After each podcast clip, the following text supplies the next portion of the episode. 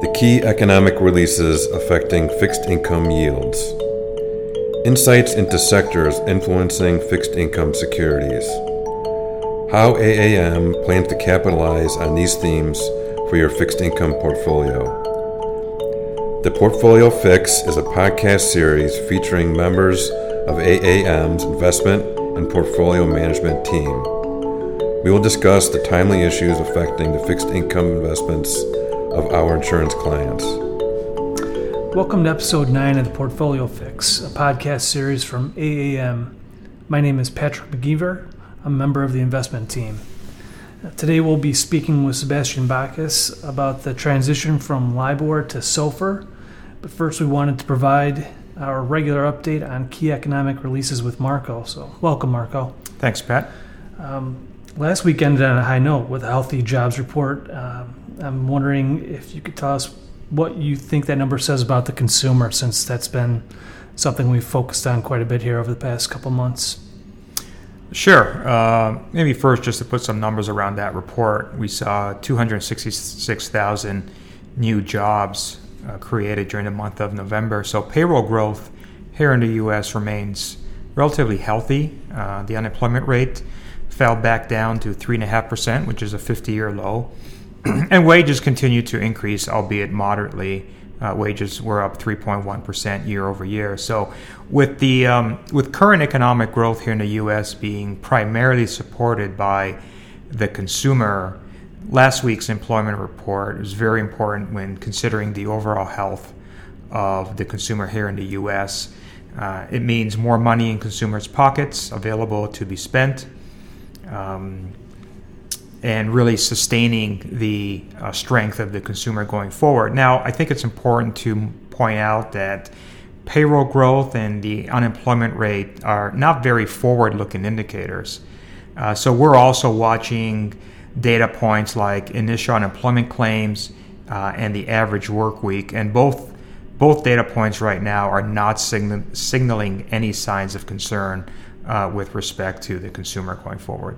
Okay, so the consumer remains healthy, economic growth remains decent, at least domestically, and inflation is in check. So, um, what does that say about this week's FOMC meeting? Sure. Uh, so again, yeah, with that backdrop of kind of moderate growth expectations, limited inflation pressures, you know, the Fed now has this year cut rates three times uh, really as a, as a way to provide insurance against some of the downside risks that were posed by uh, trade uncertainties and slowing foreign growth.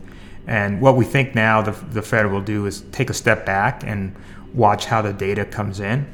So we expect the Fed to make no changes at their meeting this week, and probably no changes through the first quarter of 2020, unless, of course, we start to see downside risks begin to increase or, or data pointing to weaker economic growth uh, or an unexpected change in inflation expectations. Okay. Um, outside of the Fed meeting, is there any economic data being released this week that you would find particularly useful? Well, staying on that theme regarding the importance of the of the consumer to U.S. growth, at the end of this week, uh, we'll get a look at the November retail sales report. So we'll be looking very closely. Um, there is the expectation here that we may see a very strong holiday sa- sales period, which could push GDP growth for the fourth quarter above uh, consensus forecasts. We'll also get a look at consumer inflation, and but the expectation there is that inflation will remain relatively moderate. Okay, well, we'll keep an eye on the retail sales number, which is due out later in the week. So thanks a lot for that, Marco. Thank you. Next, I'm joined by Sebastian Bacchus, our senior financials analyst. Welcome back, Seb. Thanks, Pat. Uh, you were on our October 1st podcast, uh, but for those who might not have uh, listened to the episode, I wanted to briefly provide your background. Um, you've been with AAM now for almost 10 years, and you've been involved in fixed income investments for more than 20 years. Um, you head up our macro geopolitical team, and you're a key contributor to the economics committee. Uh, your primary responsibility is our senior financial analyst, and in that role, uh, you have a great deal of insight into the financial industry's version of Y2K, which is the transition from LIBOR to SOFR. Um, that transition is very complicated and costly, so I was wondering if maybe you can start by letting us know why is the LIBOR benchmark being phased out? Sure. So, uh, LIBOR, or the London Interbank Offered Rate, um, has long been uh, the reference rate for uh, floating rate uh, transactions. Uh, it is the reference rate in over 370 trillion of uh, securities and derivative, notional derivative transactions currently.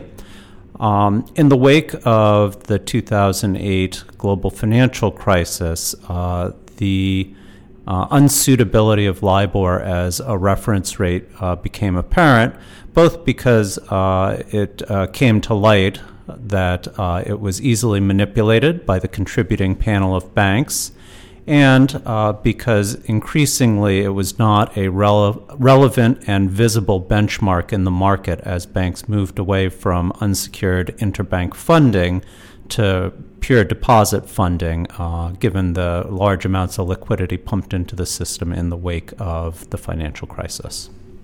Okay, and um, so what is replacing it? What is this SOFR that we've heard about? So, um, in 2017, uh, the UK uh, FCA regulator uh, announced that uh, LIBOR would officially sunset uh, as of December 31st, uh, 2021. At that point, the LIBOR contributor panel banks would no longer be required to submit LIBOR rates. Uh, and the LIBOR is expected to disappear very quickly thereafter. Uh, the reason that such a long lead time was given was so that uh, various regulators around the world could come up with uh, alternative reference rates. Uh, here in the U.S., uh, our Alternative Reference Rate Committee, which was convened at the behest of the Fed, uh, decided on the SOFR rate as a replacement. SOFR stands for Secured Overnight Financing Rate, uh, and it is uh, median of the overnight Treasury repo transactions. Uh, that is uh, a rate that the Fed will oversee, calculate and oversee, and they began um, officially releasing that rate in April of 2018. Uh, it is uh, effectively a median of all overnight tri-party repo and DTCC cleared bilateral repo. okay, and uh, what are the biggest distinctions between LIBOR, which is being phased out, and SOFR, which will replace that benchmark?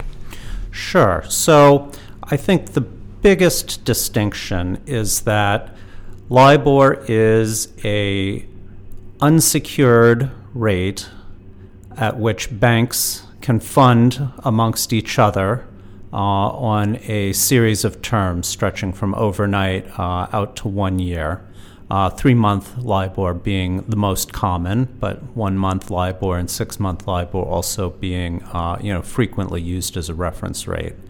Uh, in contrast, SOFR is uh, purely an overnight rate, and more importantly, it is a secured rate. It is the rate at which institutions can borrow money collateralized by U.S. Treasury securities.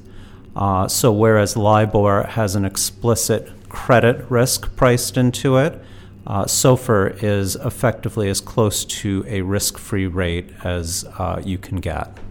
Okay, so the term is shorter and it's secured. So, um, will you, or do you expect, all else being equal, SOFR to be at a lower rate than LIBOR? Generally, it should be um, because there you're not uh, getting paid a credit spread Uh, there can be, you know, day-to-day volatility in the repo market, such as we saw back in September of 2019, and that's a reflection of supply and demand uh, in the repo market for funding uh, and uh, supply and demand of collateral. Uh, but in general, we would expect over time that the uh, SOFR rate would be relatively close to the Fed funds target rate and that it should be uh, inside of where LIBOR has sat. Okay. And what are the key risks what are the key risks f- f- between now and when SOFR actually is implemented or when the transition takes place? Sure. So the the the two really big transition risks that we see are firstly, uh, as we mentioned earlier, uh, close to uh, over 370 trillion of instruments currently outstanding uh, that are referencing LIBOR. Uh, while a portion of those will mature in advance of the 2021 sunset of LIBOR, uh, a lot of that will remain outstanding, and that needs to transition, whether through reworking of uh, ISDA language for derivatives or uh, through uh, recasting of indentures, uh, which reference LIBOR in order to uh, you know recast them using SOFR. Uh, and that, depending on how the indentures are written, will either have to be done through a liability management exercise, a tender, or through an amendment with typically in the US 100% consent uh, of holders. Uh, at the same time, uh, the other risk is that while uh, SOFR is the agreed on new reference rate, uh, it is still not a rate that is commonly used in the market. Uh, the CME, uh, Chicago Mercantile Exchange, has begun offering futures uh, in so, uh, on SOFR. Uh, but we do, don't yet have a term curve for SOFR. There's not yet an active swaps market in SOFR. So, um, setting term based uh, SOFR reference rates uh, has not happened yet, and it's uncertain that the liquidity in the mar- liquidity in the market allows that to happen before the sunset in 2021.